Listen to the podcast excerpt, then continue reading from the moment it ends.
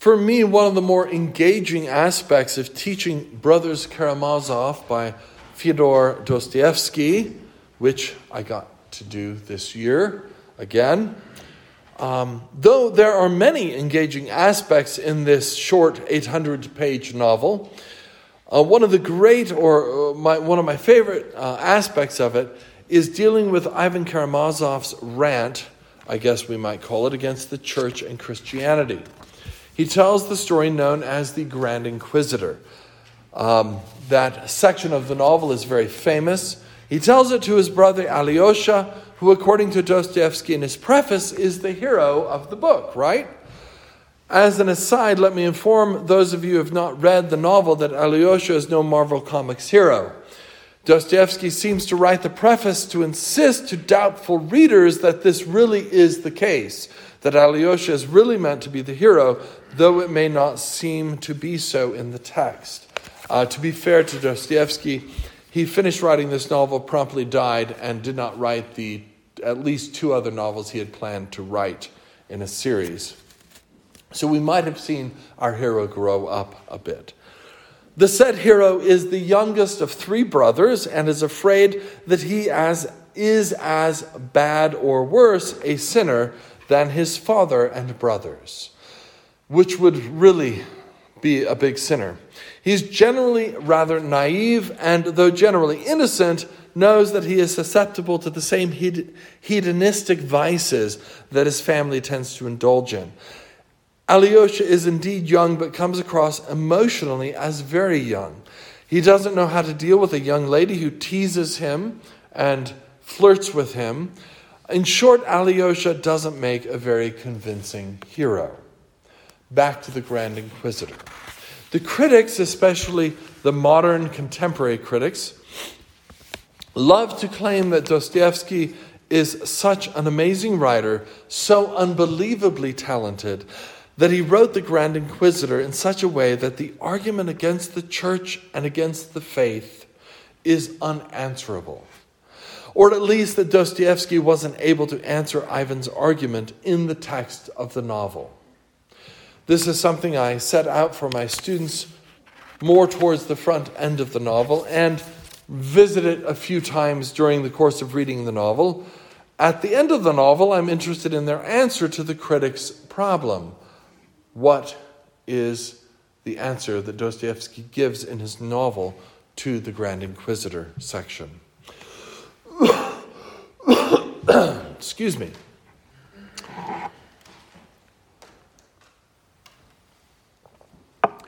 This is where our propers or readings for today come into play. In case you didn't notice, our readings today are about love. Our epistle lesson is about the knowing and the seeing of God. Both of these happen, says St. John, through love. Beloved, let us love one another, for love is of God, and everyone who loves is born of God and knows God. He who does not love does not know God, for God is love. And no one has seen God at any time. If we love one another, God abides in us, and his love has been perfected in us. God is love, and he who abides in love abides in God, and God in him. It's a great text. And all the words used in our epistle lesson that are translated love this morning are in the Greek, the word agape. This is a type of love that is not based upon relationship, connection between the lover and the beloved. It is simply to regard with affection, with loving concern.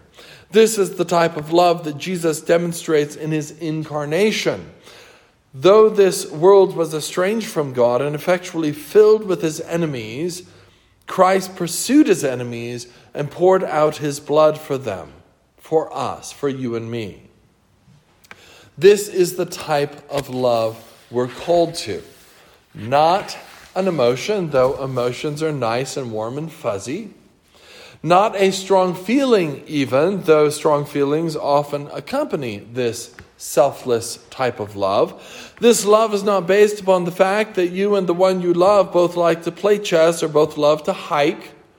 These are not bad things, and it's wonderful when we have connections with our friends or with our spouses. But this is not the type of love that's being talked about here. When we look at the gospel lesson, we may at first be confused. Where is the love in the gospel lesson? Essentially, that's the right question. The answer is that the rich man has no love for Lazarus. The rich man loves himself. It is the lack of this selfless love that we see in the parable of our gospel lesson today. If the rich man can be said to love at all, it is, as I've said, his love for himself that is the most obvious. Perhaps we can guess that his love for his appetites, his passion for the things of the world.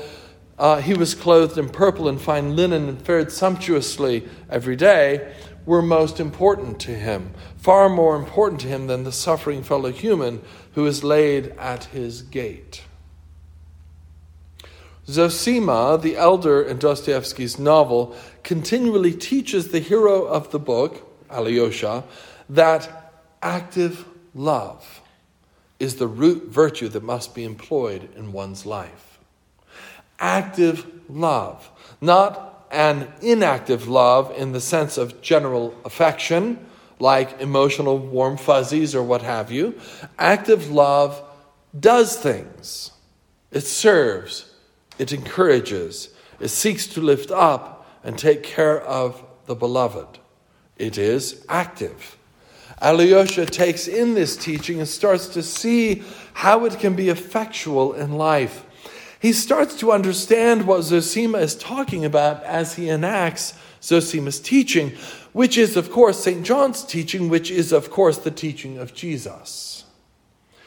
On the last day of our English class, many years, the last day of our discussion of Brothers Karamazov, I usually ask the class, I don't think I did it this year, forgive me, but I usually ask the class how they would answer the modern critics, the ones who couldn't find an answer to Ivan's Grand Inquisitor indictment. I will say that Nick, one of our graduates who is here this morning, did actually nail the question one year. I remember him answering. Active love is, of course, the general answer. I also noted, however, that active love needs a lover, someone who is active. And we have plenty of potential beloveds, but we need more lovers. Alyosha, the unassuming, non-heroic hero, learned how to, and began to in the novel, embody love. He became the incarnate presence of Jesus, and therefore of love in the novel. And this is the way to foil the Grand Inquisitor. Just love him. Amen.